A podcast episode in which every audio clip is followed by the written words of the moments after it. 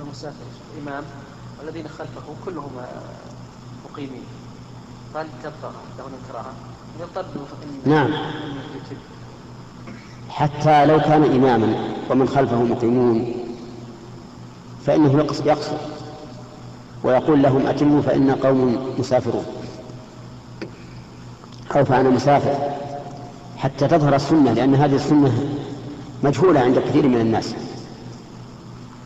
وينكرها العامة.